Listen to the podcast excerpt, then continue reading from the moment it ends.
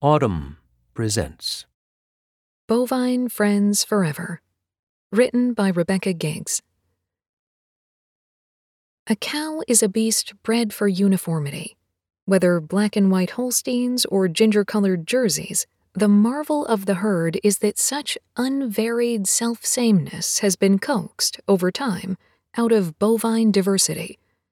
Identical cows lift up identical dozy eyes. Jaws slide, muffled by fodder, chewing cud. A handful of breeds dominates the beef, dairy, and leather industries the world over.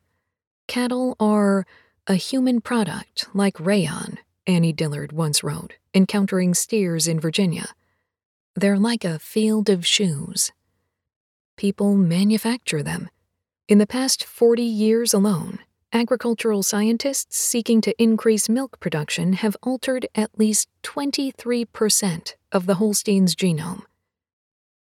Those of us who readily mistake one cow for another may be surprised to learn that these animals not only recognize one another as individuals, but have friends they prefer. Indeed, it turns out that cows are especially interested in and affectionate toward particular other cows. A kind of sisterhood is thought to feature in their social lives. What is friendship in the case of a cow? For decades, behavioral studies of livestock have tended to focus on aggression because fighting between animals can result in physical injuries and economic loss. Bovine companionship, a less conspicuous dynamic, long went under recorded, at least as a subject of scientific inquiry.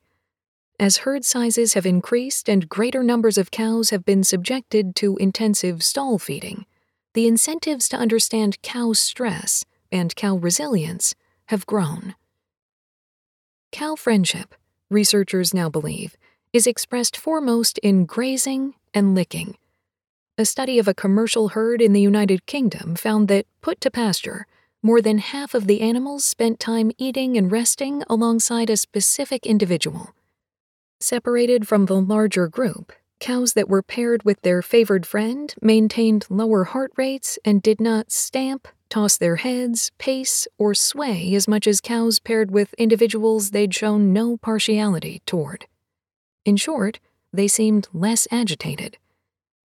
A different study suggested that cows were able to recognize others they knew in real life from photographs, which they then ran toward.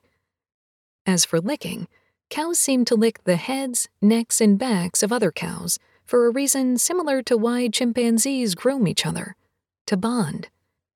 One set of findings, published a few years ago, showed that among Austrian Simmental cows, licking reduced bovine heart rates, though only for the receivers of licks.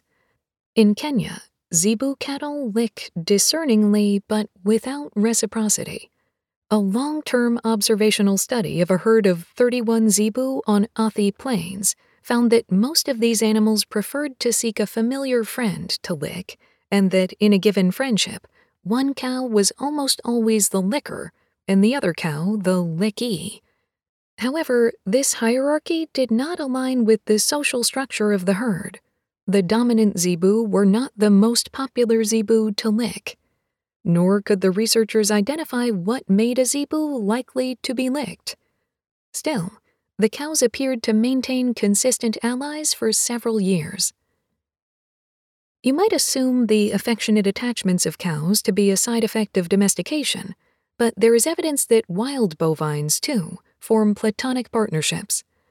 Older male buffalo, for example, sometimes establish dyads with other bulls. Among these and other hoofed herbivorous animals that congregate in very large numbers, perhaps friendship proved adaptive across generations because individuals that remained clustered and vigilant to predators were more likely than others to survive. Whether or not bovine friendship is an evolutionary legacy, the American commercial milking cow's life affords little opportunity for other social contact. The majority of cows in the United States are artificially inseminated so as to bear the calves that bring on milk production. A single Holstein bull, born in 1974, was the progenitor of more than 80,000 young. and in most instances, calves are removed from their mothers soon after birth. Interactions with mates and offspring being impossible, might female friendship fill the void? Sadly, few cows get the chance to find out. They tend to forget their friends quickly. After just two weeks apart, individuals who once preferred each other no longer display friendship's behaviors or positive effects. This is significant because large scale dairy farms may regroup a herd 4 to 12 times a year. Considering that cows without friends show evidence of distress, thwarting cow friendship would seem to contribute to cow suffering. Surprisingly, the camaraderie between cows and people also appears to affect bovine productivity and perhaps contentment.